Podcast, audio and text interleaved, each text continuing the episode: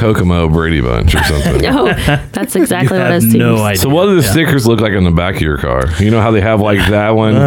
It takes. That's why I have to drive an SUV because it's got to go over the whole back. Sounds like you got to keep replacing things too. Like I, we just draw arrows and lines in, like when you forgot to add a letter. I just know that I'm over there holding the knife and I'm close to Denny's. So Yeah, all the time. No, because I, I knew your daughter got sick because I was still around during that time. And um, how is she doing? So she's doing great. Um, as it, it's weird to say, but as all of the things we thought she could have had when she found out she had leukemia, that was the best option. And I was actually, I still remember feeling, um, I still remember feeling like relief when I heard it was leukemia. Yeah. and she's so she's doing really well. Her her treatment she'll actually officially be in remission right in May. Is it May? May 25th, 2020. May 25th of next year, we will be able to, you know, kind of wash our hands of it and go to every six months, I believe, where we'll go in and be checked. So she's done really well. We've been very fortunate, uh, and and through it all, not to make it sappy, but this relationship has come about, and our, our ability to kind of co-parent together, and that's that's what we've really done. Um, Audrey kind of created through her getting cancer, uh, kind of created our vehicle to have a cohesive relationship like what we do, and you know even Amanda. Her son Braxton, who is also my son, will go stay the night with Jamie, which is Sometimes he prefers it yeah, not Yeah. sometimes, all the time. He's over at her house now, because she feels bad for him and she's nice to him. Yeah. and I see you trying to figure this out in your head right now, BJ. I No. can like I can feel it. Like my family is all over the place. Like, but that's because of my real father. Just like there's brothers and sisters I just don't know about. Yeah, that's kind of Amanda's deal. And I was just like, yeah, I'm not keeping up with it. I'm just gonna move it. I'm just gonna move away. You just do your own thing. So Yeah. we we've actually joked because Braden gets out. He's he, uh, the our oldest son Braden swears he's getting out of the military, and that's in August of 2021. So when he gets out, where's he going to go? Back to dad's, probably, if that happens, because they're going to get out. It's not going to be immediate that everything's ready. So when he moves back to dad's, then Audrey, Braxton, who are my kids now, and Isabel and his two kids can all ride the same bus to school. And Isabel's nephews, is it nephews? It'll be nephews. Isabel, which is our baby that's coming, Isabel's nephews will be able to protect her in school. They'll be older. Uh, That is one way to keep everybody together. To have a really Yes. big house. So Big house and yeah. it is. So is there ever going to be room for a third co-host? So you got you and these two, but would you I guys? mean, if I there's think- a, are we at the max for how many women he can have on one show? So let's just do the. it's Who are you asking? I, I have a I have an ex-wife that actually lives here in Greenwood, and we could have stopped and probably picked her up. well, that would have been fun. She could have. Mm-hmm. Yeah. Hello, Notice there's, everyone. there's silence over here to my right. Yes. No, I mean instead of avoiding the problems, you guys are just smashing right Head into on. them. Yeah. Head on. We're not very delicate with dealing with any issues. no. No, no, but really, the reason we're doing this, the reason why we have we've really taken off with the idea is because every time we would go somewhere, everybody would be like, "Oh, it's awesome what you guys are doing, and you guys can get along." Oh, wait a minute, you're wait a minute, you're the ex-husband, and you're the You see them trying to get crayons and paper out to draw a map. Yeah. yeah. It it all Between all started. With the nurses. It, When the nurses, we'd walk in and they'd be like, okay, we'd all come in orange shirts and there'd be like six of us. You know, my mom would come. Um, it- Your boyfriend would yeah. come.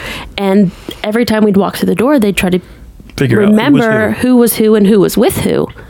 So, you And know, that's got to be probably the hardest thing Yeah. as a nurse or a doctor. Like, you're dealing with a family, you call mom, who's not mom, mom, and then you start a cat fight in the middle of the Yeah. waiting room. yeah. And and the funny thing is, so we've we've moved forward to where usually it's just Jamie and I mm-hmm. when we go to a doctor's appointment now.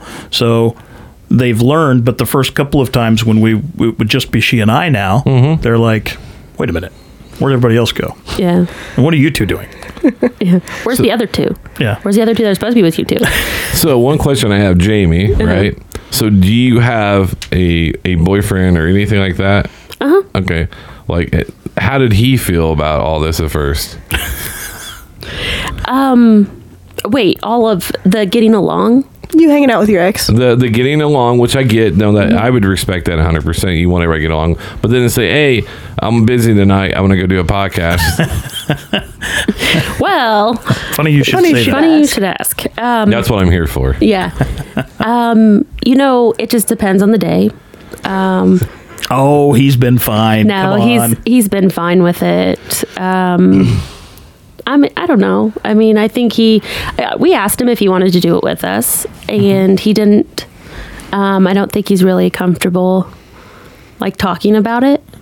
I think he he's would. not as extroverted as what we are. Yeah. So, and putting his thoughts. So like he hears us talk to each other, and he's like, "Uh, wait, I don't know if I should laugh or if I should be scared." we get aggressive. Yeah. We can say some mean shit to each other. Oh yeah, I mean you have to. Mostly to you. Yeah. I take the I take the brunt uh, of most. of the Yeah, asking. that's why I was just like, well, I was like, I can't believe you're doing this. Like, I, I love my wife to death, and she, you know, my best friend. I don't even want to be in a room with her talking about feelings. Oh shit. He gets an ass kicking every time we do a podcast. Yeah. Yeah. You must have done some bad shit in some point in your life to be This able is to. karma. I Yeah. have paid. I have paid tenfold for anything I've done oh, wrong. please. anything. But yeah, we've we've done. I mean, it's been fun what we do. Yeah. It, it's been fun reconnecting. You know, without getting weird.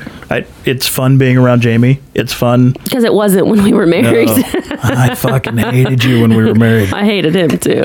So That sounds romantic. It Yeah, is. it was. It was. How was your guys' like birthday cards to each other? Like, what, like Which happy birthday birth- cards? ho- happy birthday! I hope you die soon. Is that what it was wrote in? Denny would have had to remember her birthday. Yeah. I struggled with that part of it. Yeah. I got like secondhand Denny. You know. So she does get. Go ahead and tell the story. Get it It'd over be with. it'd be third, really. Well, I mean, I know it's third, but like the first time he was married, I'm sure he was a shithead because he was younger, you know. Uh-huh. And like the second time he was married was like his glory The days. real time. Yeah. Like that was his his trial run was over. Right. His trial run is over. And then when he got married to me, you know, it was like, I get washed up, Denny, you know? and now he's like, oh, fuck, I can't do that. Yeah. I got to be that I good gotta Denny be the, again. Got to be the good Denny for the next wife. yeah. So Are you- literally. or, or did you just marry someone who finally actually likes you? That's Eh, possible. thank you. Thank you. No, what I'm saying is like like the way that he is, not that like anything to do with with the wives, but just like he finally found Plural. someone that's like I'm o- I'm okay with how you are now. I'm okay with all of your Flaws.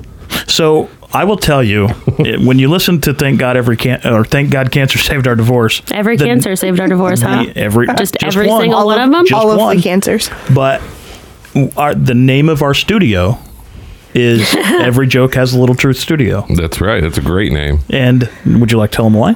Yes, because because he is so mean to me, and he'd be like, "Oh, I'm just joking. Oh, I'm just joking," and I'm like, you know what? Every joke has a little truth. That's what This she used was to when they were married. Yeah. Throughout our marriage, every jo- I couldn't. I am. I am a smartass about everything. yeah, he is. And But I there would make be joke to days. her. There would be days that you could do it, and there would be days that you couldn't, and he just Let me didn't fix that for you, understand. BJ. there would be day that I could do that, and then there would be days that I couldn't. That, it's still better than the name of our one of our studios was Side Chick Studios. Yeah, that's not a good name. well, that's funny. You should say that because we could definitely be on that. I was the side chick at one point in time. We're the side chick. Yes. if you want to get crazy, Which is why the wife from G- Greenwood is not here with us. The other one was called Two Week Notice, and that was based off Aaron's That's that's a good. because Uh, because uh, where I was like Two Week Notice. That's why I had it. But Side Chick Studios was a running gag we had. that's actually a great name. How many side chicks did you actually have in there? We can't talk about that. No, no, no, not for you. I'm saying like None. that would interview Oh no, and say, "Yeah, I've been a side chick before." no, no. We could, we don't want them. Um, we wouldn't want them to out anybody. No, actually, it was based off. Um, um, someone. It started because someone was like, "Hey, your wife's real pretty." Like, oh yeah, you got to see what my side chick looks like. That's where it came from. Because after a dude gets tired of hearing that, right? Right. We appreciate my wife's very beautiful, but it always starts with one of these. "Oh, that's that's your wife?" yeah, yeah, it is. Oh, you must be funny. Like, You must be funny. That's what they say to him your- about the age thing. of Like, your how pay the hell grade. do you? There's three things: either they think I'm funny, we know the third. um, either I'm funny, or I have a lot of money, or the third one I'll leave to your imagination. Yes. Yeah. it's not the 1st Let's two. talk about them, ladies, because I'm not rich. You're No. not any of the three. He's funny. It depends. I'll give him. He's funny. He's he can he can charm you. Thank you. Just remember what Molly always says: it's about their hand size and not yours. Exactly. I That know- is exactly right. He taught me that like Wow. in 2015, and it blew my mind. Yeah, it does make a lot of sense. because I was like, oh, it's theirs. Hey, I had one of the police come here. I was like, hey, come here, let me see your hand. Put it up there. Like, oh, wow. awesome. She's like, what's that for? I was like, nah, go away. Yeah, just get away. I'll go. This will work. So, no, I think it's an interesting dynamic because I've never been divorced. I tried a few times. I was working towards it. Yeah. Um, I was separated for a year. And I just know that even our dynamic was good then because of the boys or whatever. Because you want, especially when kids are involved. Um, what is what's the most difficult part? Is like, is there something that like you guys go in like, hey, this is off limit. Like, don't bring this up Oh, you want to talk about rules? Oh, for fuck's sake. because she's already corrected you like three oh, times. Oh, yeah. And it's- Yeah, yeah, yeah. in my in my heart, it keeps like Pitter patter just a little it bit. makes me feel warm. Do you notice that it's me against those two? Yeah. Yeah, that's the only thing that's really off limits. I think is I have to know my place. My places. Second, Your place is in the kitchen. I'm not even going to. I'm not going to acknowledge that. But what Jamie's referencing with there's rules. One of our episodes is rules. There's always rules. Before these two, so when Amanda and I got together, Jamie was. How would you describe how you were? I think she said catty bitches earlier. Mm-hmm. Yeah. So she, Jamie was going to make sure that Amanda didn't take over the motherly rules for Audrey. Okay. And so I avoided this as long as I could because you don't want fighting and this and that. But it finally got to a point where I knew there was no way around it. No, It was going to happen. I don't give up. And so Jamie put her mind to it. I'm going to meet her and I'm going to talk to her before, and she's going to understand the rules before she spends any time with Audrey, our daughter. So she came to the house and she laid out a very well thought out plan. Would you say it was very well thought out? It was. I thought it was. I was. practiced it like ten times coming to the house. On the way there. yeah. Yeah, she'd been building on that for a while. Uh-huh. And so when she arrived, she introduced herself. I thought she was going to be You thought I was going to be more catty than I was. right. You were very professional, Yes. I think. I was very professional. I can be professional. Uh-huh. So then she came in and she threw out some rules to Amanda. She said, "Look, I don't mind if you're in Audrey's life. You are not I going don't think that was said.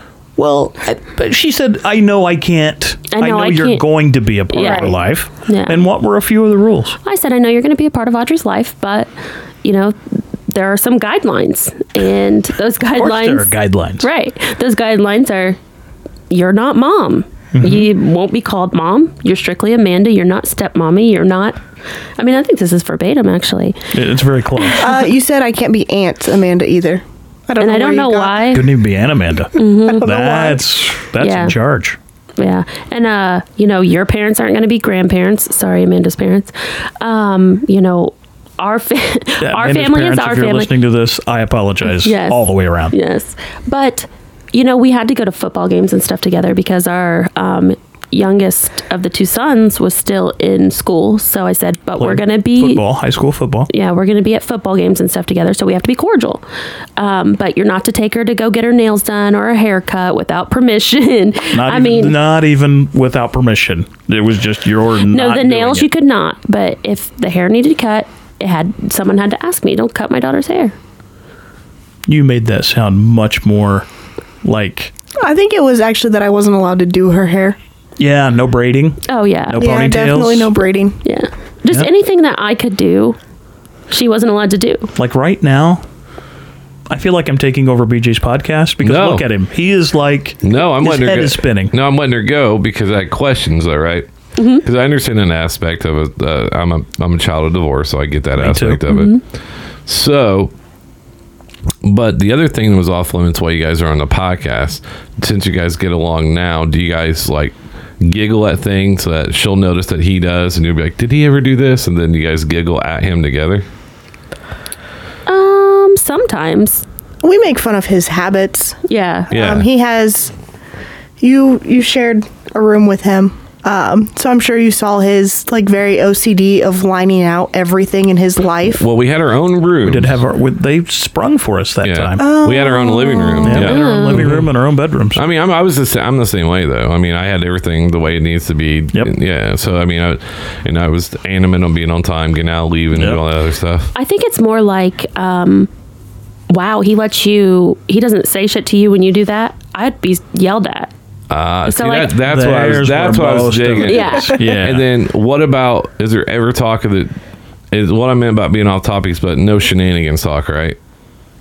Shenanigans is the word I use for um, being intimate. I say shenanigans so because when my enough, kids when my kids were young, I'd t- ask my wife like, "Hey, what about some shenanigans?" Instead of saying sex for the boys. So that was our code word. So I, I stuck to it. Twenty years Throughout. later, Actually, we make Denny really uncomfortable because usually we're joking about um, shenanigans rid together. oh, that's hilarious. like they don't need me. Yeah. yeah, that's a good feeling.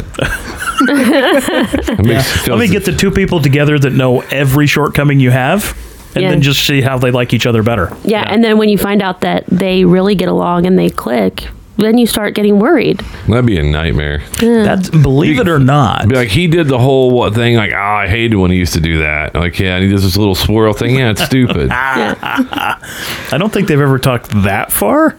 and then so I So you're kind of like the leader of the of the clan, aren't yeah but and then this and this is something I want to get into and and this is kind of um and I was thinking about this and I was like um holidays people are, are like more I think people are more selfish than I ever realized my in my whole life? Oh yeah. I didn't realize like before I came, um, I went to chiropractor and then I went to the nursing home to see see my aunt.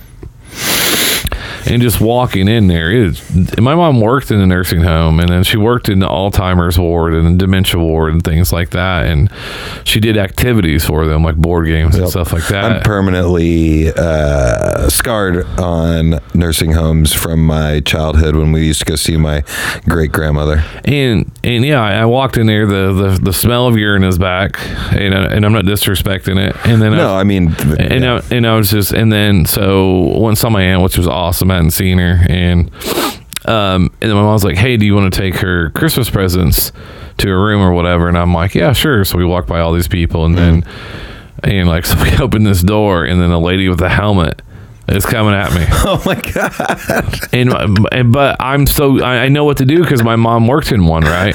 So I know not to freak out.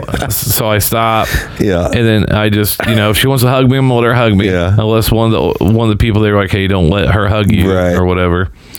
And then another lady's behind behind me, like, how'd you get in here? Why are you here? Another person that's in the home or whatever. So we go put the gifts up or whatever. And then I was just like, I don't. And my mom walked me outside after I left. She's like, she's like, I used to work in a place like this. I like, I can't stand to be, be in this place Yeah. anymore. And I was starting to think about it was because my her older sister dementia, the sister now is dementia, and like my mom was like next in line. Mm-hmm. For it or whatever, and I was like, I can't put her in one of these places. well, hopefully, Like I might, I might just have to like, like take her out because I do, I don't want her to be in, way.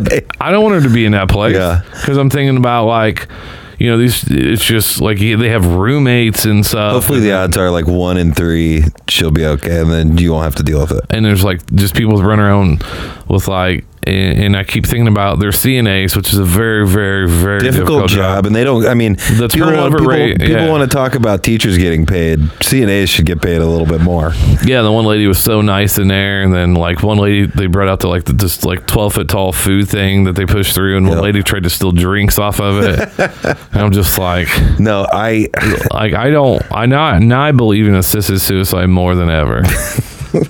like I'm like I like I'm gonna tell my wife like, hey, if I get to this level, like just just Fig- figure it out. like just Do something. steal a bunch of Xanax, give me some Nyquil, and just Grind it up into a smoothie. Yeah, have everybody. Yeah, I'll just and then just I will say because I don't. I, I, and that's the selfish part is we want people to hang on forever. Yeah. And, Like we don't think about them like you know we don't think about them. We're just like, hey, it's okay. Yeah.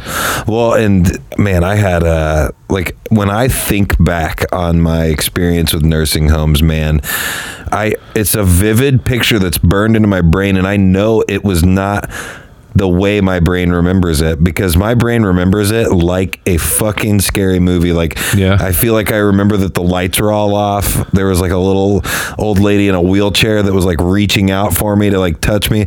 I was like, I mean, and that's what's so crazy because it was burned into my brain at like five or six. And ever since then, I never wanted to go back. I never wanted to go in. And what's crazy is Jen and I went, we went on a, uh, vacation with her um, brother-in-law and then her younger her older no her older brother and sister-in-law younger brother. We went on vacation to go see her grandmother and grandfather that were both kind of like really really old. So we were kind of trying to make this trip because this might be the last time they ever see him alive. And we flew down there. And i'll tell you dude i like from a time that i was four or five i'm 28 29 30 and I'm like having a panic attack that I'm very like good at like kind of hiding it while I'm in the car on the way there. But I'm like literally thinking like I don't want to fucking go in here. Like I don't want to go. But then you go in there and you realize like you're an adult now and the, everything's not completely scary and you kind of understand what's all like going on around you. And um but I still had that whole like just pit of my stomach like oh I don't want to go in here. Well, my mom worked there in high school. Then after I graduated, so we still stop by there and see her Mm-hmm. and, and or whatever. And then like we'd have people come up and be like, and and then be like, like, are you Jimmy? And I'm like, uh, Yeah. uh, no. And and my and my uh my I handled it well. like I can see if you're not used to that, and this Yeah. in, in this person's eyes, you're their grandson. Yep. My my great grandmother was like in that um, dementia kind of ward too. So like everybody that you saw was like very off Oh yeah, when I was little. Yeah, and, and you just like the people that work in nursing homes that that that, that do the right thing. I mean, Yeah. I don't think they get enough credit. But it, another thing is, it's a and the funny part is, it's a business. Yep. Beds open, bring someone over, and that that is a weird thing you said. It's like, hey, we need you to come down and see Uncle Bill. Yeah. you know. And then you walk in, but hey, Uncle Bill, like you're only here because you think I'm dying. Or or the fact that uh, her grandfather was also um, he was a war veteran and like he was a very very strong, powerful like man. Yeah. Lost uh, one of his legs in some sort of uh, situation, but like played golf into his like 70s, 80s, and you know only had the one leg, but he was like still out there playing golf and having a good time, being a you know a, a very strong older gentleman and then it's like almost like just bam and then he went to where he wasn't able to really remember people's names he didn't really know who he was talking to so it just felt like it felt very weird to me and it goes back to what you were talking about with being selfish because like it's almost I can't know who any of these people are that are talking to him. So like, Could you imagine not fake? Could you imagine faking that at one point and just be like, been married for fifty years, and then all of a sudden she's like, yeah, that makes me laugh so hard because when they were when because he was still married to their grandmother but he wanted to be in the VA nursing home because he was a military guy and he wanted to be around other military people and she wasn't allowed to be in that one. So they like put him into separate nursing homes and he was just kind of like ah fuck it like i'm here and i'm happy here Yeah. and she can go be wherever she wants you know she's still my wife and i still love her but yeah you could go ahead and stay over there oh, just isn't that so weird yeah, no, just he just and he'd just be like, "Who are you? Uh, I, who who is that?" And then she walks away and be like, "I knew who that bitch is." yeah well what's really funny is like i think they would uh they would get together like they would still like go and like get dinner together at each other's like nursing homes like The on trips no- like the day whole trips. notebook thing? yeah like day trips but like The Notebook makes the nursing home seem like it's a great thing to go to. yeah Like, hey, you know, you can you can remember all of your past life and come back for a little bit and then yeah, no no, yeah, like they really loved each other. He read to her all the time. Like, but I think we just sat and talked about nursing homes for about 20 or 30 minutes. And made uh, it- it's, and it's, we a, it's a holiday episode. I hope that made everybody really happy right now. So go hug, go hug that smelly aunt that like that you know that's gonna like and hug that weird political dude that's gonna say Yep. something stupid. the racist uncle. Yeah, he's gonna be like, "That's not racist. That's not racist." And that's and that's the funny part is if you live in if you live up here and then you go see some of your family that still lives like in like rural towns and you know and then you talk to them and then they look at you like an anomaly like you, Yep. you live up there Yep. what's that like What's I'm like? It's like another planet. I'm like, um, like, we still have like gas powered cars. Like, what do you want me to say? We're, we're not in flying cars, and uh, we're not eating the uh, the little pill food that you throw in the microwave and it makes a whole meal. Yeah, they want to say they want to they want to say something racial so bad, and then they just want they don't think they get away with you with you around. Yeah. We're gonna cover a couple things. One thing is uh, he is a principal, and we're gonna cover a new bill that's in Indiana um, that's trying to get passed by the Mr. Jim Lucas, and we're also since we're covering now, we're also gonna talk about some masculinity. Yeah. Uh, so two things there. So, um, fir- first questions first. Um, what is the bill he's trying to get passed? Okay, so he's pushed this the last several years, um, and it has died. His what he wants to see is a standardized training practice so that teachers are given the right um, to conceal carry inside the school. And it's a school by school decision on whether they do it or not. But the, the newest one that he has come up with has the standardized training format. It's designed by the same people that train our police. The teachers and staff that volunteer for it will be paid for, the training will be paid for by the state. For the first year's salary of just one school resource officer, he claims approximately 50 school staff members could be trained. When all the policies and everything else fails and an active shooter is inside a school, as we've seen many times happen, these are Jim Lucas's words. This legislation makes it possible for school staff to be able to defend themselves in that split second before life and death. Well, that's uh, that's good in theory. I see why we want to do it. We would because Jim believes in um, everybody should carry a gun. Um, it's almost like um, having a uh, driver's license or be a U.S. citizen. They they think once you become a citizen, maybe at birth, you just start with a small gun, work your way up. Well, I, I love when I see these car dealerships like in the South where if you open a bank account or you buy a new car, you end up with a shotgun or an AR in the car, and you know you get you get the whole whole nine yards. That's right. And I am pro guns. I have always Absolutely. been. I, I, I always, always have been. Um, and like I said, is my best friend and your good friend AP. Every time I'm with him, he has his gun. And he takes in my car. I'm in his car. I'm in his house. So I'm pro gun. But I don't think arming teachers is i mean i, I don't know you're all right so when you became a teacher did you ever think that you would have to possibly have a shootout in your school No. No, I never I never thought that there would come a time that we were you know, obviously, I grew up in the time after Columbine happened and um, and lockdown drills and all those kind of things. But I never thought we would hit a point that we were talking about should teachers be carrying guns into the school building. Um, you know, the biggest thing I think for me to kind of start off with it is this idea that what what is a teacher's role? And I understand what Jim is pushing that well, we're going to train them just like police officers. Teachers aren't police officers. That's not where their passion is. It's not where their drive is. And on the flip side of what Jim's argument is with how bad our public schools are, eh, in his opinion, not mine, but in his opinion, do we really want our teachers spending a ton more time trying to be trained at the gun range than improving the education they're offering our kids? So that's first and foremost. I, I just don't see where the time to perfect what he's asking is there for teachers. Yeah, and and and, and you, with you being in education, but as we've seen throughout 2016, 17, 18, and 19, since I started podcasting, almost once a month there's been something with a teacher doing something with the student they're not supposed to be doing, Mm-hmm. right? So teachers aren't perfect. We know this. No, nobody is perfect, right? Nobody is infallible. I get that.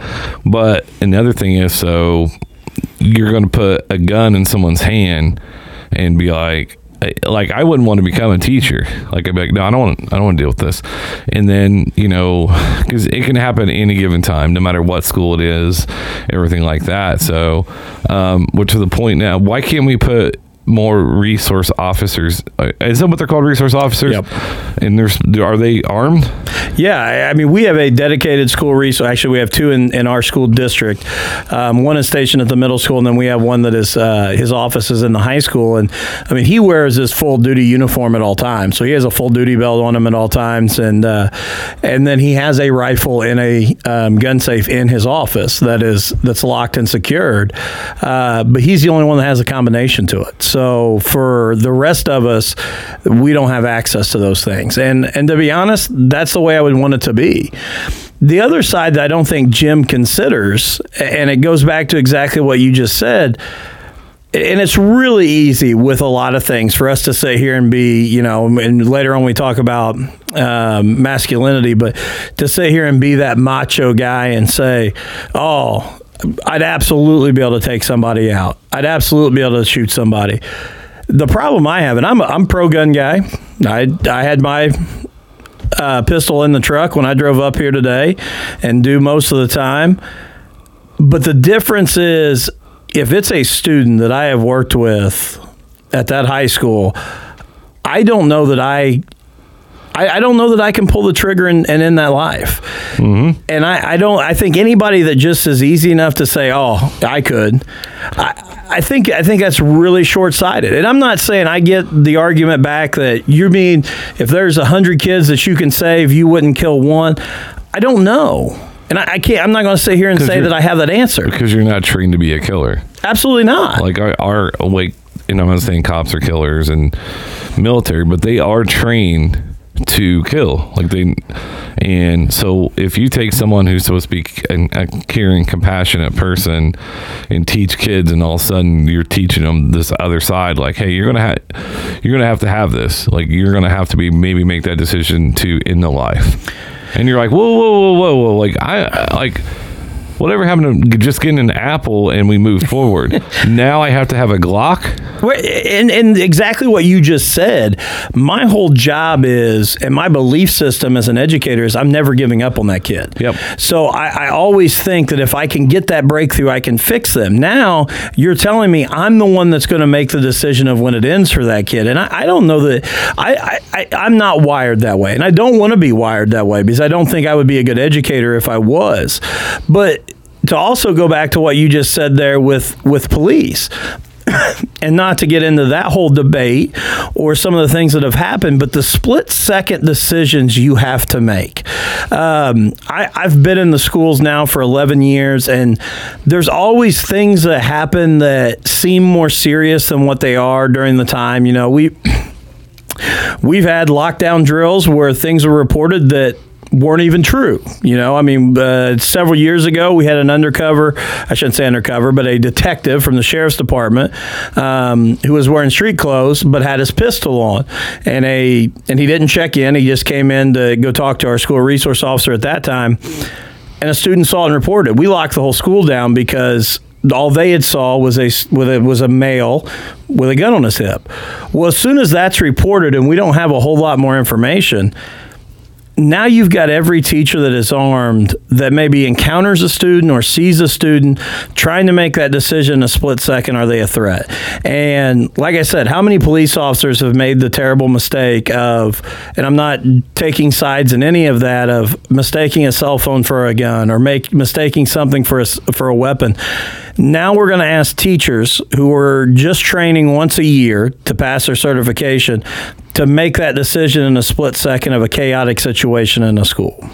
Yeah, and and I, and I think also, and here's the interesting fact about this, because when the mass when the school shootings happen, and then we bring up gun control, right? And then then people will bring up, well, if you actually look at the average, you know, um, and then they start spinning what school shootings and mass shootings are, right? And then now we're going the opposite way, saying no, they really happen a lot. We need to make sure we're we're we're, we're prepared for it. So, and and like I said, I think I just, I just think that because teachers in Indiana, let alone right now, are going through another struggle with pay, mm-hmm. which Jim is anti-pay. A lot of people are anti-pay, and a lot of pro hate teachers, honestly. Um, and, then, and then eh, we're blessed in Southern Indiana. I think we're really blessed. My kids go to Greenwood, further south. It's a little bit different than IPS schools, a little bit rougher. Absolutely. But here's the thing: is back to what you said about them. I've been robbed five times um, by gun, one time by knife. I told him to leave, show me the respect, and bring back a gun. And he did leave. He's like, all right. but what I'm saying is, I had a gun to my face. And then in that moment, I didn't think, man, I'm going to know. I did whatever they wanted to do because you don't know what you're going to do. So all those people say, well, this is what I would have done. Like, really? So yeah, a loaded gun pointed at your head. No. No, I just did what he asked me to do, moved on from there, right? And you don't know in that moment and what's going to happen is I just want to survive the moment. But it, we're putting I just think we're now we're trying to overcorrect a problem. Mm-hmm. I mean, why not? And I brought this up to Dead Man, and I was like, why don't we ever have? If people are looking for, we have resource officers. We have plenty of vets that don't have jobs that are trained that could be around kids that could be a big help and he's like well you know they have a lot of ish- issues and i was like well that's stereotypical They're, not everybody has issues right and then it could be something where kids can spend a, i mean because you know we we we say we have these holidays for veterans, but we really don't take great care of them. No, no, we just we we want to put on the show and, and move on. Better yeah, have a parade, throw some candy, move on. Yep. But I mean, I mean, there could be a way we can work something out with that, or do something, or, or instead of instead of putting it in teachers' hands, because I'd rather have it in the hands of somebody who can control that situation. And the other part that that I always question is, you know, when I when I'm in a lockdown situation, and don't get me wrong, when I was in the classroom, and I still tell my teachers this today, we always found ways to, you know, I, I don't want to say arm ourselves in that sense, but we weren't going to just huddle and, and take it. We, in a real situation, we would have moved desks in front of the door. Um, we would have been armed with books. You know, and, and the research and studies show that anything coming towards a school shooter um, can distract them and they move on. And honestly, the number one deterrent to any school shooter is a locked door. As soon as they hit a locked door, because most of them, the whole goal is numbers. They want, you know, it's all about how many casualties can I get. So as soon as they come to a locked door, they typically continue to move down until they can find something that's mm-hmm. unlocked. Well, if I'm that teacher and I know I'm armed and I've got a classroom of 25 kids, what decision do I make there? Do I open the door and walk out and put them in harm's way? Do I stay where I'm at? So I think there's just so many things that can come up. And, I, agree with you. I think there's other avenues where we could put money um, that can help our schools be safer instead of it being guns in the hands of teachers. Well, and then I think the media is a lot of the blame for this too. I know we're part of the media doing what we do, but it's glorifying who did it, putting mm-hmm. their faces out there, reading the letters and everything that they do. Um, and I think a lot of it is is they is the the fame culture is so high, and that's why it, it, a lot of it has come up. And I mean, there was a there was a shooting at a football game where a girl got hit. Mm-hmm. I mean, just for the simple reason is is, and I'm not saying we have to go to lockdown and everything, but you walk into a football game, you walk into that, and I have two kids that are in high school, and I think about it all the time, and and I get it. So it's not like I'm like you know, so I'm like, well, you don't care about your kids. If, if something happens, I'm like, well, that's different. But like, we can't do an. We always do an overcorrection, right? And this is the thing that I think, and I agree with you too, because I'm not one that's going to sit here and say, well, that'll never happen to us, because it can happen anywhere. Um, but the thing I think, when you talk about an overcorrection, you know, when the last school shooting that happened, our, our governor came came out and said we're going to send metal detectors to every school, and I think our district got 12 metal detectors. I can tell you right now that the only thing we've used those metal detectors for is to find vapes on kids when they hide them, you know, in their bras or in their underwear, so that we know there's something metal there. Um, that's we've not used it for any type of weaponry. I get the bra one, but hiding the vape in your underwear and then putting it in your mouth. Tell me about it. Agree one hundred percent. I am a smoker. Like, but I'm like, I agree 100%. And then and then they share them with each other, and it's so. Uh, but it- we just put in a a really great camera system, and I think that's the one place where schools can do more. Um, and pay someone literally I don't know why I say literally, but like have someone constantly watch like a hawk nonstop or even two. And, and think about it is you're and, and it's right away. And like almost the person like the watching the cameras to unlock the door to let someone in. And I mean I have no problem with the school being locked. No, and, and and the technology that has come with the cameras now is unbelievable. We actually have, um, when you pull on campus, we have a license plate reader that will read your license plate when you come on. We can program in any any former student that we've expelled, you know, someone who's been trespassed from our property, any concern, and it will automatically send me a text message alert and an alert on my radio letting me know that somebody's on campus that's not supposed to be. Once you enter our building, it automatically starts figuring telemetrics on you, and I can literally go back and search for burgundy hat, like your Phillies hat, and it will pull up everybody that was wearing a burgundy hat, and then I can follow you through our entire building. So, in what used to take us hours upon hours looking at film by hand, now we can do it in a matter of seconds. and Jennings County is not a Carmel no, and and, and that's that's what you guys have made stri- great strides in a um I don't know the economics here but it's not in a high poverty, high poverty rural community, yeah, absolutely. rural community and you guys have but you guys invested in invested in the right way and it goes to the leadership and everything like that so but I think we should try any alternative before I mean think about what if it comes down to the let's say this bill gets passed Mm-hmm. and then they amend the bill to say it's mandatory I can tell you right now, my own wife is a teacher. My wife would not feel comfortable at all. Why do we have Why do we have someone who not has no teaching background? And I know he's a, he's a politician, and and I get it, and um, I think sometimes we're having politicians like the teachers go to him. I don't know if you know. I don't need. Does someone go to him and, and say, "Hey, this is what we want to do"? No, these are all. Uh, most of his bills are created out of his own um, thought process, and I can say right now, and, and Jim, I hope you listen to this because you know this is true. I've met with Jim several different times. Um, Jim's been on my shows, but I challenged Jim last probably August when I met with him. Um, him and I had dinner together at Bubba's in, in Seymour, and I challenged him to come and, and shadow me for a day. And I said, and and he his immediate response to me was, "Well, I've done that before, and it's always a dog and pony show." And I said, "Jim, here's the deal: you call me the the morning of." You drive over, and when you hit the parking lot, you text me or call me and say you're you're there. There's no way I could put on a dog and pony show. I, I'm not trying to. It, it doesn't do me any good to think we're this great. So I want you to come see the real problems that we deal with on a daily basis. Um, he has yet to do that, and that that offer is still out there. That offer is out there to any politician that wants to come see the life and the day of a, a principal. I can put you with one of our counselors, a teacher, and you can see the things we, we're dealing with. And and you know, and to kind of expound on that you know the mental health issue. I know you and I talked about ours. I, I just added it up Friday before I left uh, school for the day. We have had 49 cri- what we call crisis reports so far this school year. So that means someone who is having suicidal suicidal ideation, um, has a plan to commit suicide, is self harming.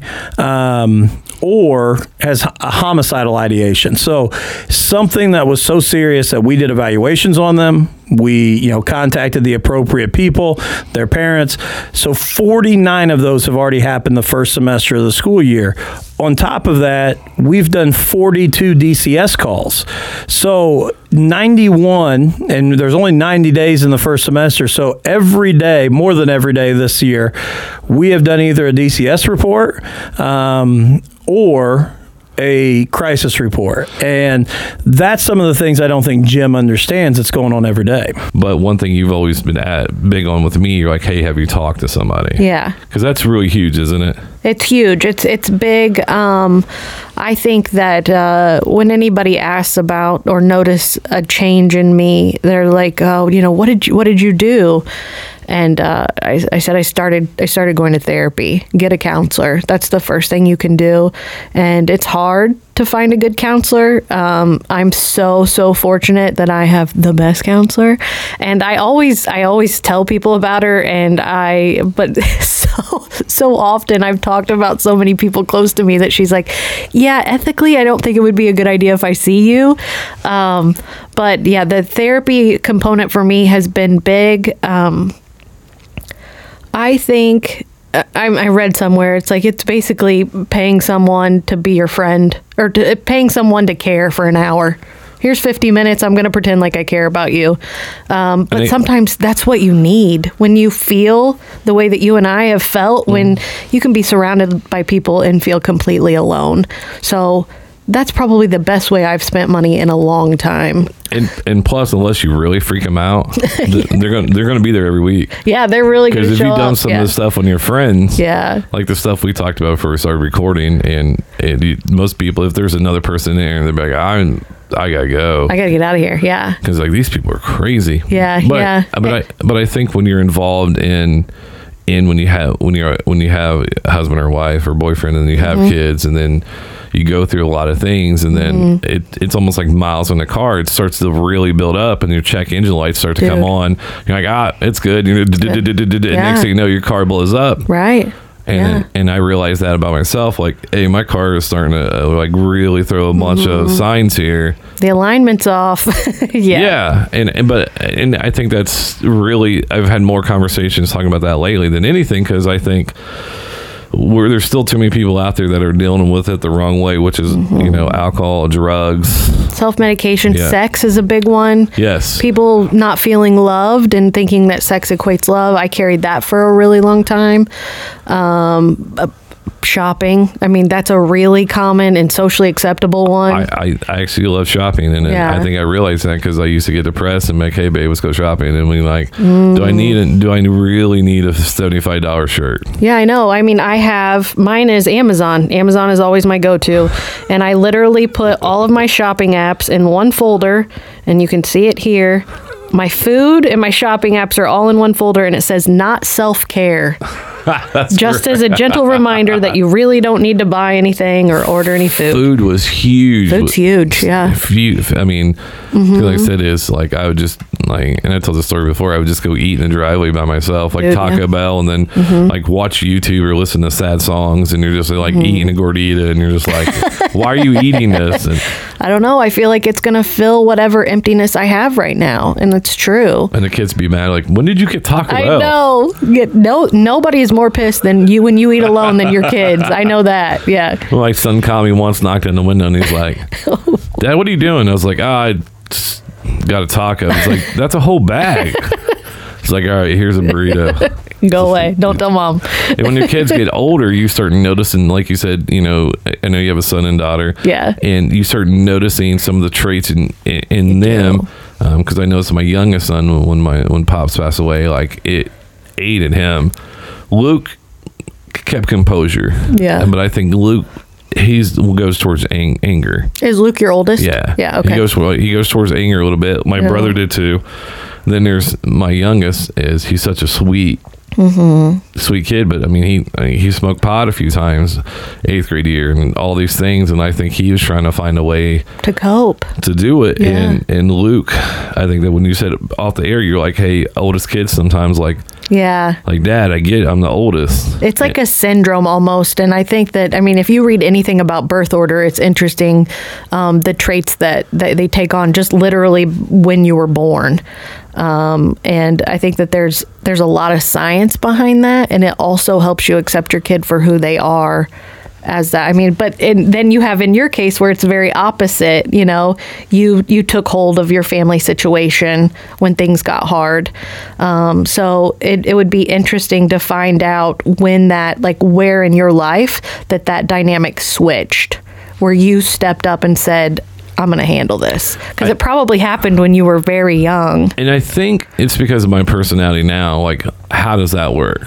Right. Okay. I was like, okay, mom, like, hey, how do you make that frozen pizza? How do you make that macaroni? How do you do this? Mm-hmm. You're a doer, yeah. How's this work? And then like I'd see mom have a bad day. Right. And I'm like, hey, I'm like, all right, let's clean up. Let's Yeah. make dinner. Let's do whatever. Yeah. And then I started realizing that and put a smile on her face.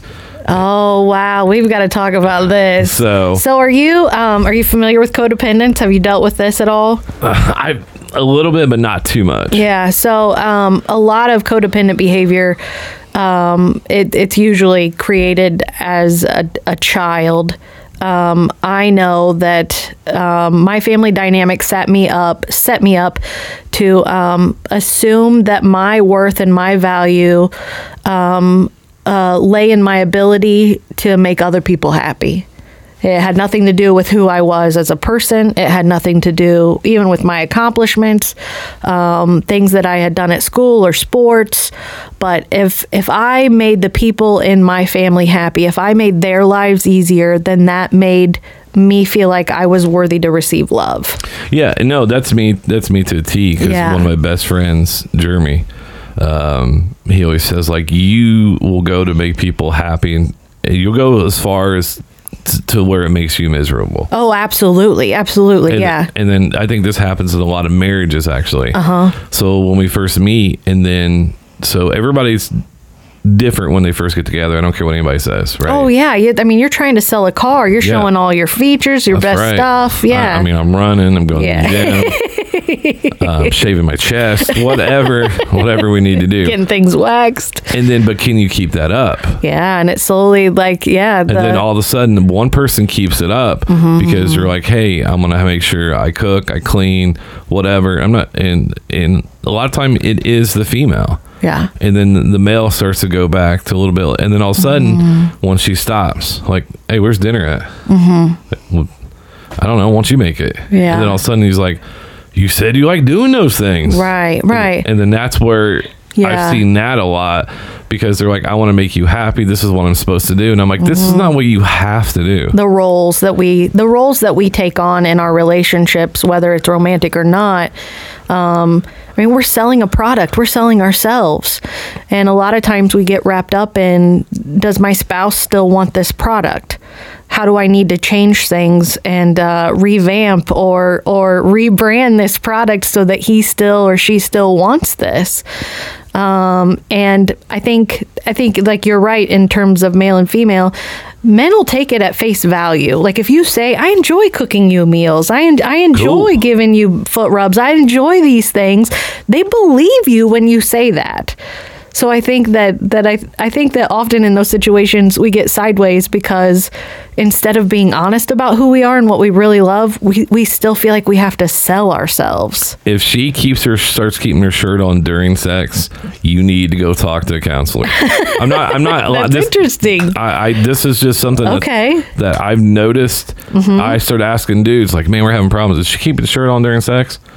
Yeah. I'm like, "There's a problem. She's mad at you for something, or something's wrong. You need to talk to her." Yeah, that's I- interesting. Yes, so it always stuck in my brain. Like I, I, I, I know someone who, um, she would tell me she's like, I'm just to the point. I want to take my shirt off, and I'm like, That's a girl thing. So that's something that's wrong. So like when when some dudes ask me, I'm like, what? And she, and he's like, man, you're right. And I was like, you need to talk to her. Yeah. like something's wrong.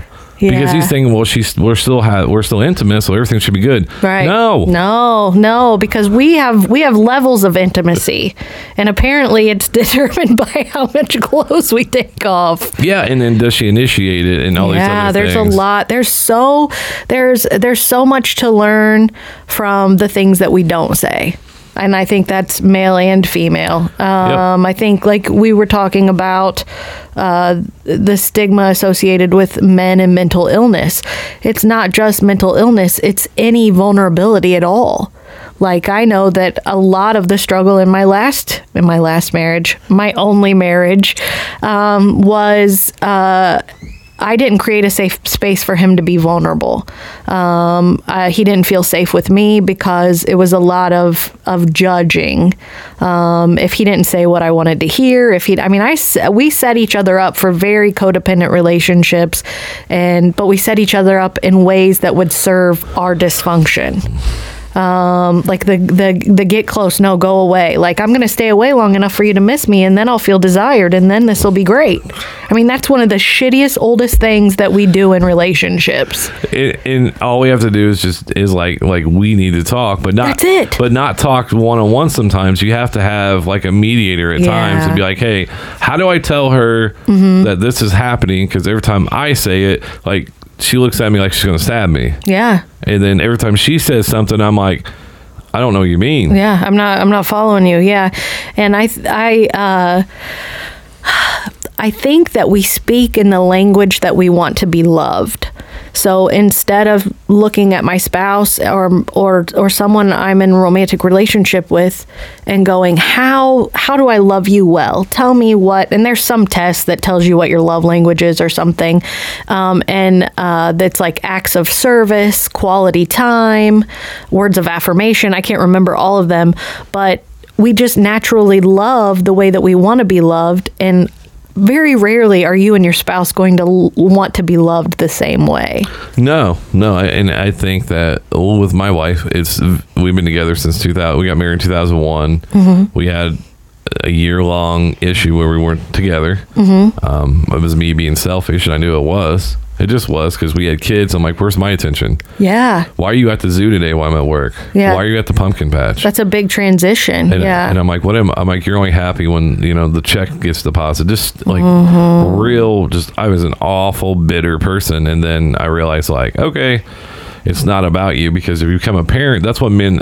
I think men struggle with that. Like when we held the baby the first time, oh, this is awesome. I love being Yeah. dad. Mm-hmm. You know, I have my son. I'm gonna name him Luciano. Give him a great name, and then it's Yeah. like. After a while, you're like, "Hey, I'm gonna Now go. what? I'm gonna Yeah. go play softball," and they're like, "Well, I need help with the kids." Like, hey, I I did this before we had kids. You knew who I was, and you say that phrase. You knew who I was when you married me. It's Yeah. the stupidest thing you can say to anybody. so what was it that happened early on in your relationship that made you go, yeah, this I can't keep doing it like this? Um, it, it would. I just felt like because I was surrounded by negative people. That's the worst thing you can do, right? Okay. So if you if you're trying to talk to a friend, a true friend, open and honestly. They're gonna call you on your BS, Yeah. like, bro, you're being an idiot. Not in your ear going, yeah, you're right. I can't believe she's doing that. And, and then all of a sudden, you just like you start this whole like propaganda Yeah, you do. You start working against Yeah. your spouse almost. It's it- wild. It's like you're almost, you're run like she's one political party, you're the other, and you're giving the reasons why I should be in control of this. yeah. Um, and then men don't understand postpartum depression. Yeah. they don't understand like, hey, my body, like, yeah. you know, we didn't. We're such selfish because it's about us because we are all little Mm. kids. I don't care, men, what age you are, men, when we still have little kids tendencies, right? Yeah. You know, and we're I was spoiled at the beginning because she was breastfeeding, so I was like, hey, you gotta go get the kid. Gotta go get the kid. Oh. Right? And This is on you, yeah. But we were 23 and 25 when we had kids. We were not that old. Same. Yeah, we were same. So 23 years old. and we were babies ourselves. Yeah, We had it- no business taking care of kids. No, not at all. And Yeah. my mom, my mom and pops lived an hour away, and then her parents lived like 14 hours away. So away. you guys didn't have that support system to say, "Hey, let's make time for each other," and somebody else can take care of the kids. no. Yeah, that's No. hard. So we'd have to like after we had both of them, put them in the car, drive down an hour. Yeah. Let's take a bunch of pictures, and you're like, Yeah. yeah. What, what's, and then the only cool part about having kids is like, ah, I can't. Baby's sick. We can't come over. Yeah. I got out a lot of stupid stuff. Mm-hmm, That's true. But like you have to realize it's your fault at times, and we don't want to do Oh, yeah. that because we're waiting. And I'm bad about holding things in my pocket. Like, oh, yeah, Oh, remember this? Yeah. Oh, yeah. I always called that the Rolodex. Oh, you're going to bring something up to me? Give me a second. Let me flip through here. I've got all kinds of things I've been waiting to pull out on you. but yeah, we did go to high school together, Yeah. and then you took the worst picture of me ever, if you remember. Yes. Who was sitting? Vaguely. On, who was sitting on the toilet? Do you remember?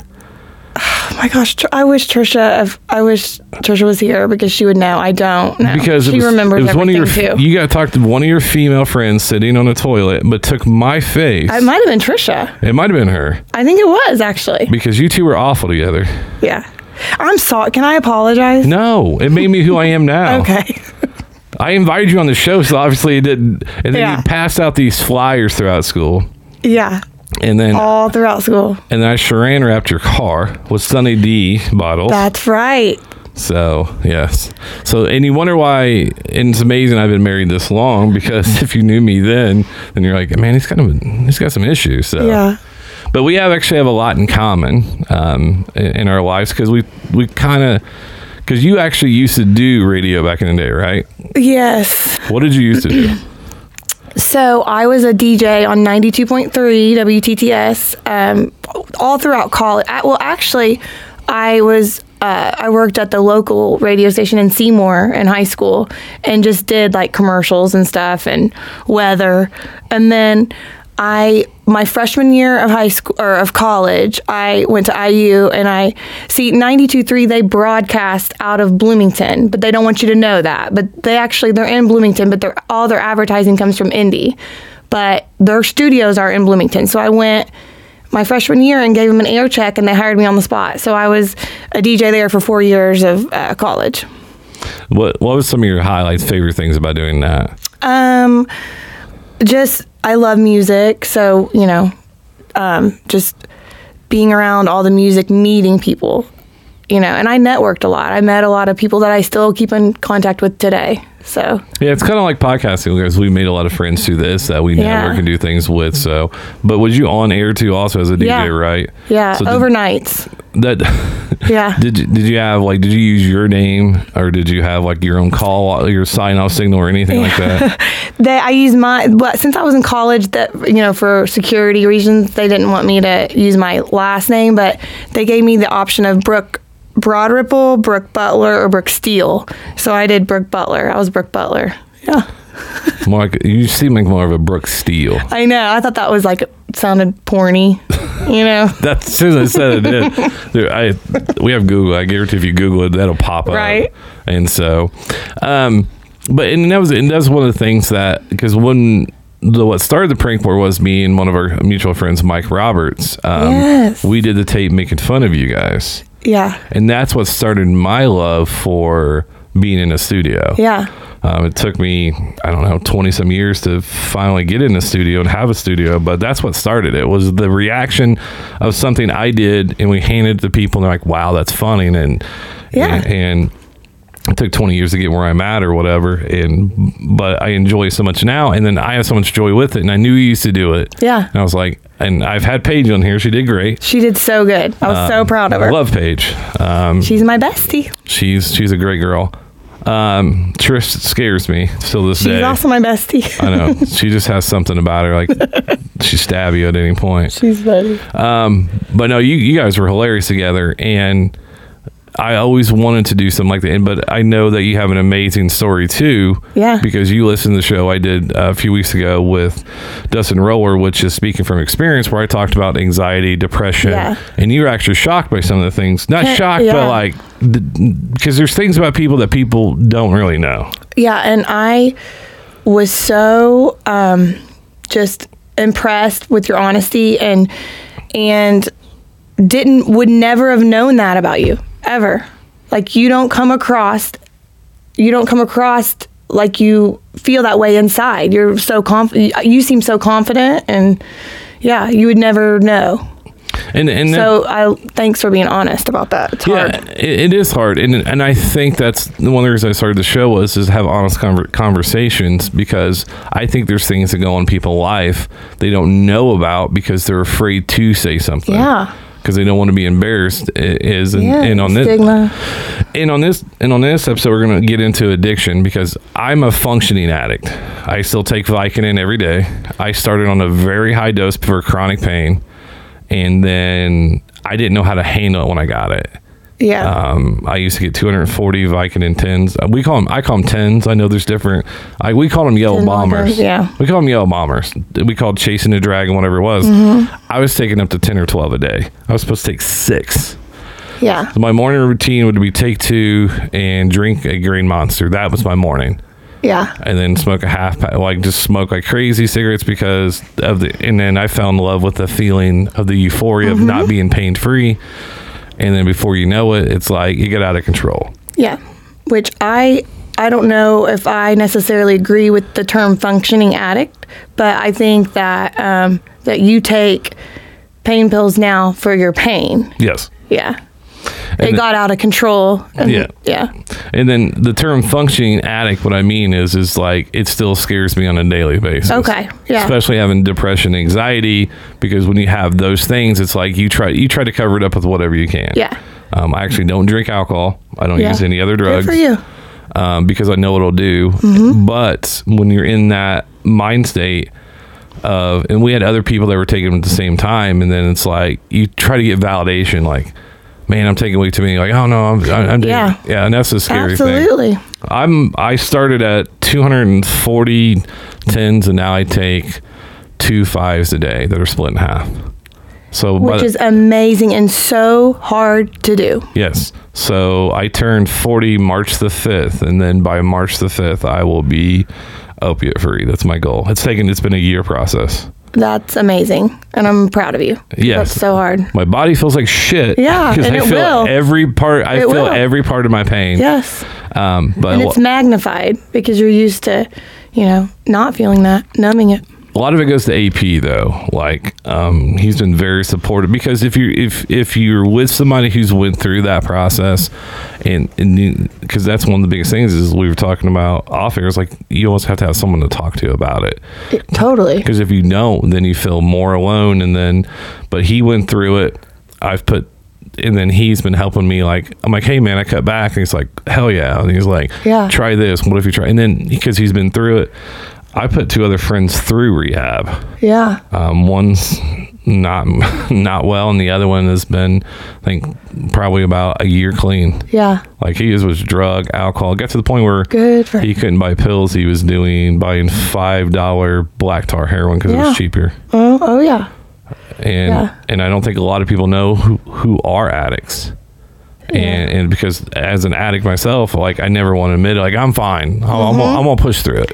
Yeah, and I think it's really important to have like I obviously I'm a recovering addict and I um I, I don't know where I would be without my recovery community and my friends that are in recovery or just friends that I can talk to. Like like Paige and Trisha they're not in recovery but but they know all about my struggles and I can talk to them. And but then I've got you know a couple really good friends in recovery too. And like like you were talking about AP I, don't know what I would do without them. That's that's important.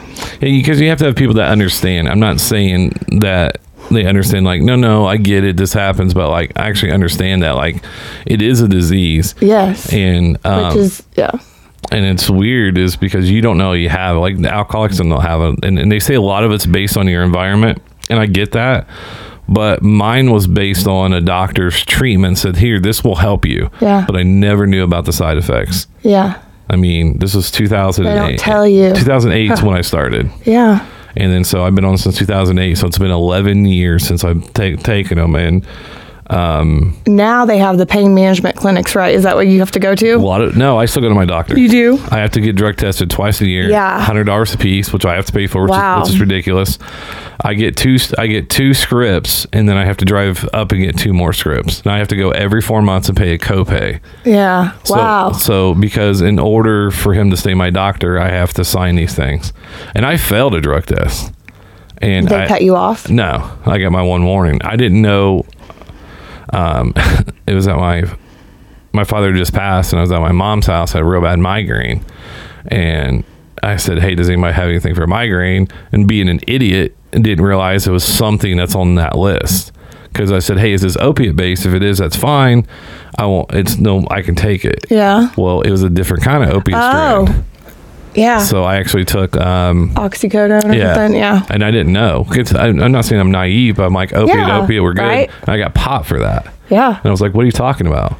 Yeah. And because during a, during the funeral time, you're like, you're not thinking straight. Like, I had to get a speech the next morning, a eulogy, and I'm my migraine's going crazy. So I just took it, and then I felt it. And I remember they called me, and I was like, "What do you mean I felt it?" And um, because you know, the weird part is, he's like, "Well, if it's weed, I'm not going to say anything." And I was like, That is weird. Yeah. I was like, it's still legal in Indiana. And he's just like, yeah, I know. He's like, he's like, as long as it's not like Coke or something. And I'm like, okay, well, if it is, I'm hoping we have a plan. Yeah. So, but, but, um, I don't know. I didn't really know what to say when he said, well, Yeah. as long as not Coke. And I'm like, okay, what about which is strange because it was another form of an opiate. It wasn't like Yeah. So and I took heroin and I or took, anything. I took but- one. Yeah. But I had my drug. They're laying down the law. I yeah, and then because doctors doctors got out of control. There's a doctor in Virginia. I told this story. I, I don't know what I it. told it. And then and the people were driving for miles Yeah. and miles and miles, and then uh, there's pain clinics in Bedford, and, and just right where we grew up, that were giving sexual favors. Oh my God. Yeah. Think about that. Yeah. We, we have we have people that we trust with our, and I'm not saying all doctors. It's that bad, BJ. Yep, I know because what happened was is when people could no longer sell them and they went on pill counts and went to the pain clinic. So I still go to my regular doctor, right? Because I, I I said I will obey you by all these rules. So the pain clinics are busting people, and then people were buying those from other people. And so when that dried up, like in Scott, that's what happened in Scott County Yeah. And like and, and I, it's just it's so difficult to, to watch that this is something that we you put a lot of people on and then you're like no no we're going to cut you off Yeah. Uh, because i remember going through withdrawal once It's, yeah, the worst in the world. i was in cleveland ohio working i don't think i've ever really told this whole story before so you said be honest so i'm gonna Please. so I was in a hotel room by myself, and what I had been doing was is I'd been taking so many. Um, I was. This is before any regulations. Just like 2011, 2012, 2013. I was getting, and so I would go buy them. That's before you could just pay for them. You're like, hey, you're buy- getting them early. There was no regulation. You can just get them whenever you want to get them, right? So I got to the point where I got ahead of my script and he wouldn't fill it. So I was in Cleveland and I was talking to the doctor and then they called my wife, they called my pharmacist and they said, Is he abusing them? Is this happening? And I was. Of course I'm gonna lie about it. Yeah. Like I'm out of control. So I'm sitting there, I have that bottle in my hand. I have one left. I'm thinking, do I take this tonight? Right. Do I take it in the oh morning? my gosh. Yep. and so but they agreed they agreed to fill it right? The, and they agreed to fill it the next morning and the next morning was my 33rd birthday. So i take it and i'm sitting there looking at it and then i take it and then i'd been taking so many so one wasn't nothing. Mm-hmm. so then here comes the anxiety. Here comes i can't sleep. I didn't have to be at work till like i think seven i was in the parking lot at 4.30 Oh yeah. just sitting there. And if I could have broke into a pharmacy the night or robbed somebody, I would have done it. I, I was yeah, that desperate. Crazy.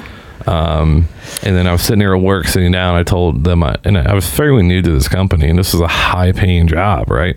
It was well over six figures, and I'm and I'm about ready to mess it up, Right. Because I don't know what to do. And you would have. Yeah, because yeah, and so I um, luckily got off early, and then they filled it. They said, "Well, we're going to go ahead and fill it this one time, but you can't get it filled for every thirty days."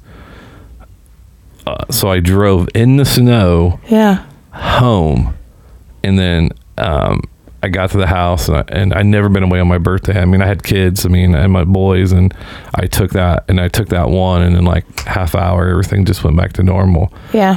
But I just remember sitting out on the patio and Steph had went to sleep or whatever. The boys were asleep and then I was on the patio just crying and I was just like, like I'm addicted. you gotta get this. Yeah, you're, you're you gotta fix this and and and and um and I didn't right away because you know when I got to work like the, I drove through the night or whatever it was, got to work the next day or whatever, and then I remember taking two instead of taking one, and then and when I came back and then. I didn't have the best support because not because of Steph. It has nothing to do with. I didn't want to bring her in it Yeah. because you don't want to bring in someone you care about Right. and be like drag them to the mud Yeah. because we just got back together. Yeah. I lived this double life forever because of that. Yeah. and and you have and when you already have depression anxiety and then you add on addiction and then like and then i didn't know what to do and then i finally got mine under control where i can manage mine manage taking what i was supposed to take i mean because i mean we knew people that were selling them getting top dollars for them and like you know we were and then points were buying them and stuff like that and then like um it was it was just it just became normal Yeah. it was like all you knew were people that took pain pills, and then people knew that you had them. Yeah. You became everybody's best friend Yeah. Oh yeah. because I played Absolutely. softball. I take play softball, and I would take one or whatever, like I'm supposed to. And someone say like, "Hey, you getting extra of those?" And you're like, Yeah. No. no, but it was, it, it was bad. So that that's where I'm at from 2008 to 2019. It has been a long road. I've gained like a Yeah. 100 pounds from taking them. My smoking increased so much because every Yeah. time you take them, because it feels like you're taking two shots of vodka. I guess that's Absolutely. the best way to smoke a say lot it. more. Yeah, and you're like chain smoking, Yep. and then um, That's what actually when I um, I told my family that, and I said, and my um, husband too. I said, that's a sign, like you know that I've relapsed or whatever when I'm smoking a lot, because that you know you do smoke a lot more. Yeah, and, and that's one sign of it. In like nobody knew my family. Like and, and I, I never, I don't, they never really, I never really brought them into it because I never missed work. Yeah, I never, I never um, missed the birthday. I never missed this. I never, I never. That's why I said it was functioning because yeah, I, that's I, absolutely I- functioning. and I didn't, I didn't do all those dark things. I, I didn't steal from people. I didn't steal from. Yeah, we actually did steal from someone's house once. That's because we didn't like him. I don't, I, I don't know if that sounds bad or not. But he and so like like they had someone had like 240 in their house or whatever. It was one of our old bosses and me and my best friend at the time who went to rehab for um, for abusing them. we just went over a few times. We take a couple. Let's do just take the whole bottle Yeah, and it was just you know uh, that's why I said and that's why I said before the show is like I have I still have demons because all it can take is really one bad day because I started taking it Yes. for anxiety and then I met Xanax right yeah, and holy cow that is just yeah. so and that's kind of where I I'm at now and where where did your start and then how are you doing I mean, where do I even start? Um, you know, I've been battling addiction on and off for the last 10 years. Um, and I do want to say that uh, addiction doesn't discriminate. You know, I came from. I came from. I had the best family, the best childhood, um, the best parents, uh, friends, everything, and um, had nothing to do with that. So I do want to get that out there because a lot of people blame their family or blame and, and a lot of times that is the case like um, but in my situation that wasn't the case i and i've you know in and out of rehab the last 10 years i've done a lot of therapy um, a lot of i'm in you know the 12 step fellowship i've done a lot of soul searching and um, trying i'm trying to get to the root of why i even started but um, but you know i i think looking back, I think that I it was peer pressure at first, like in high school. I, you know, kind of drank and smoked and stuff to fit in, and then in college, um, I dabbled here and there, but nothing. Thank God because I graduated, you know, and um, that would have been a big regret if I if I, if my addiction would have started like early in life, but but I did dabble here and there. I smoked pot in college um, daily, and first time we met yeah, I mean, First time we met, we were in one of our friends' cars, and then this that's I don't know, maybe that's why we got along. Is like we smoked pot. It was the first thing we did together, was Yeah. smoke pot, and we just hung out. And then that's what I did. Yeah, and it was weird, is because I wasn't a big pot guy, just for the simple reason is I always kept getting sore throats. but I was like, there's this pretty girl sitting next to me who wants to get high. I'm oh, I'm a bad influence. Oh no, I was I was just as bad. But like I mean, uh, but then again, but but in but it, who some of the people we were around though is and they're great people and, Yeah. and I'd love to see them. Um, but I just know is like when you come to a small town, there's nothing else to do. Nothing. Parking lot. Yeah, and then you're. I mean, I remember for my birthday, I think it was my 18th birthday. Somebody bought me a six pack and gave me three joints. That was my 18th birthday. Yeah, and I do blame it on that a little bit because there was nothing to do, and I wasn't really in sports or anything. So, um, yeah, I was that honestly. I was in sports, and that's when I got introduced to all this. Really? I remember the first house. I, I'm uh, not gonna say the person's house, but I went Yeah. to this person's house, and then and, and I'm sitting in a driveway, and I'm just looking at this house, and it's like a half million dollar home or whatever it was during Yeah. the time. And I walk in, and there's whatever you wanted. yeah, And then it's like the athletes, the popular kids. They're like, "Hey, man, you want a drink?" or "Hey, you want to smoke a cigarette?" or yeah, so. And and I'm just like, holy cow! Like in that peer pressure, like you said, was like I want to fit in, and, and then Yeah. and then that's that's the scariest part is, and that's where I think a lot of it starts because it does have nothing to do with your family. You have a great family, you, Oh my God. you know, you have a great family, and then I mean your family was very well regarded. I mean, Yeah. it was, and I want to get that out of the way too. Is that's why I never went in your house. Um, that's that's, all, that's just going to be a running joke for everything now. So it wasn't just you, Andy. It was also Brooke's house, and then the other girl's house. But but that's where it started for me was because I was like, I want to fit in. Yeah. And then this pretty girl wants to get high. I'm gonna get high with her and show her I'm cool. Yeah. And then both of us like, well, I want to be cool because these older guys are doing Yeah. it. Yeah. So we're all just morons. Totally. Yeah. and it's- we're all yeah i know and i hate that because and and i think um, somewhere down the line i do think it's hereditary too. I think Mm-hmm. there's nobody in my immediate family or cousins or or um, aunts uncles that are i mean and it's crazy but no one in my immediate family has addiction or alcoholism. There i do have a great uncle that was an alcoholic and i do have a uncle that might be. Um, but I I don't know. I mean, I, I think that. So, anyways, so I, I I remember I was in I had kidney stones when I was in um, high school, and I went. I actually had them in fifth grade too, and then I had them in high school. And I um, in high school they gave me morphine on an IV in the hospital, and I remember that feeling. Like they say, like kind of in the program and stuff, they say that click, and I just remember that warm feeling, and I loved it and um, I will never forget that feeling, that first feeling. Um, and that kind of started the wanting to get out of my head a little bit. So, um, but I didn't act on. I mean, I was in high school, so I didn't act on it. I, you know, I drank and smoked and stuff, but I never like, you know, got into serious until way after that. But, um, but yeah, so I I graduated college and and then I got a really good job um, after college at a TV station, and I worked there in Louisville, and um, that's when I started taking. I I had arthritis in my ankles. That's what it started it, and I um. I a friend of ours that you probably know um, got me some pain pills, and um, I took them, and it was like I loved I you know I love the feeling, and it helped with my arthritis too.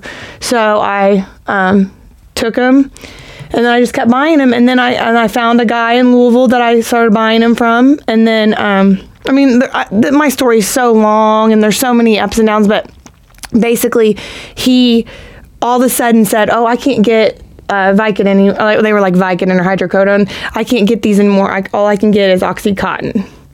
And obviously, now that I think about it, he did that on purpose, you know, because they were way more expensive and way more addicting. Because it's like thir- it isn't like a dollar a gram, right? It was like a yeah a dollar a milligram, so it was like eighty dollars per pill eh, for an eighty milligram OxyContin. Yeah, yeah, because I, Yeah. I I took one of those and thank God I'm blessed because it made me sick. And I Yeah, said, I, I and never, most, and that's what normal people, normal people have that reaction. They it, it makes them nauseous, it makes them sick.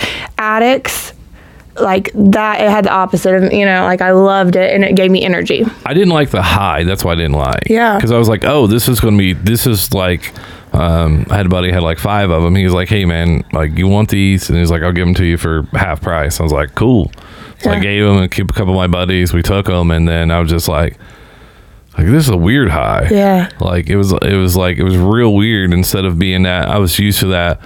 The uh, in which was Mm-hmm. like, hey, what's going on? Like, you guys want to go? You guys want to go run run around?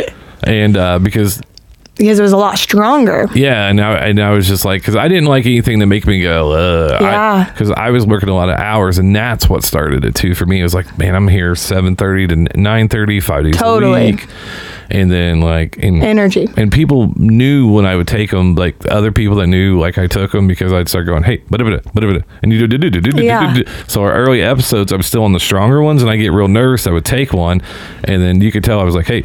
Yeah. You like the do-do-do, and it sounded so it sounded so bad. So, um, and then after that, when you took those, like, did, did you really enjoy those more?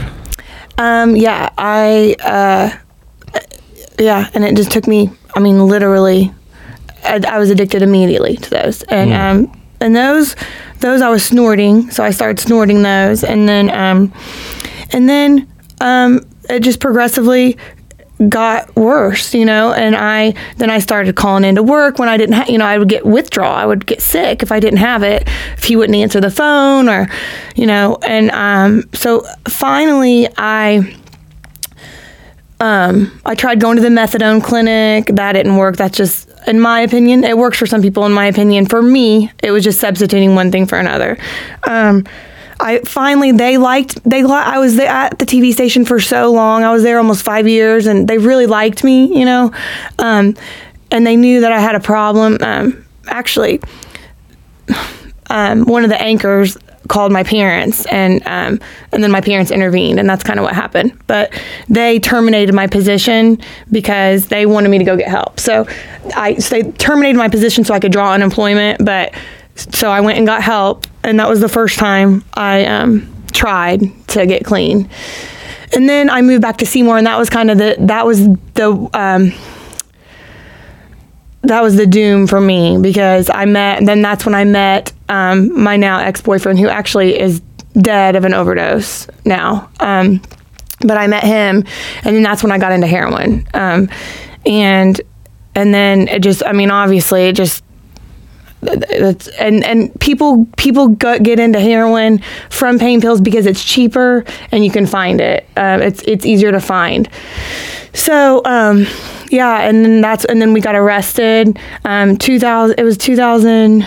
So 2009, I had a really bad car accident. Do you remember that? No, actually, I do not You know? because I didn't have Facebook until 2016 or 17. Okay. so I was Yeah. disconnected from um, a lot Uh, because I knew about like the arrest. Yeah. Because someone sent it to me because that's what we do when people are down. Yeah. Is we want to push them either further down. Yeah, and that was and that and I had Facebook and that was really a dark time in my life because people were sharing the art. I mean, my mugshot was on the front page of the Seymour Tribune and that Yeah. Someone sent it to me. It was awful and it was va- it was not off and you know what me I dug my own grave I did it or whatever Well, that's why I'm for my that- family it was awful Well, that's why I'm glad we never worked out. yeah I'm, I'm kidding. I had to make you laugh. I was like, damn, she looks rough in this photo. oh my god the worst I I, know. look dead Because that's why someone sent I'm so glad that you can't find that I, I've I've searched for it Like, like somebody sent me that because they knew, like, hey, didn't you really like her? Yeah, look at her. you and go. Look, Yeah, at her, look now. at her now. I And I was like, It man, I dodged awful. a huge bullet. It was awful. And I, yeah, so, so it was actually October of 2009. So it'd been 10 years last month. Um, I got in a really bad car accident. I was on right there on um, Crane Hill. Yep. And I, um, I uh, was using and I, um, swerved over the center, line and hit a semi that was carrying 10,000 gallons of gasoline. And I happened, by the grace of God, happened to hit the rear axle of it. I knocked the rear axle of it off, and the semi driver kept it upright, or else it would have blown up and I would have, you know, we would have both been dead. But I was trapped, trapped in my car. They had to use the jaws of life to get me out, and I broke every bone. Like on my left side, I broke my arm, my hip, my femur, my knee, my lower leg, everything. So, so that should have been my bottom, you know, and it wasn't. I mean, that was 10 years ago. So, um, but, um, so I was in, you know, Columbus, I was at Methodist and I was in Columbus and, um, for a long time and then got out, um, went to rehab, got, got back out and, um, relapsed immediately. And, and then that's when I got arrested on those charges. I mean, it was all within a span of three months. Yeah. Wow. Mhm. So, yeah, and then it's crazy because he's you know gone now of an overdose. So that's kind of that's just you know weird. Yeah. Here, pull that, pull that in front of you. Okay. I'm looking at you and talking. I know. That's weird after 20 years staring at somebody who still has this Tom Selleck Halloween mustache. I understand. If you'd like to get in contact with the show, the email is the BJ Robbins Project at gmail.com. Facebook is BJ Robbins. Twitter is at the BJ Robbins. Instagram is BJ underscore Robbins. And Snapchat is the BJ Robbins. If you'd like to be a guest on the show, please reach out to one of those platforms so we can make that happen. Thank you.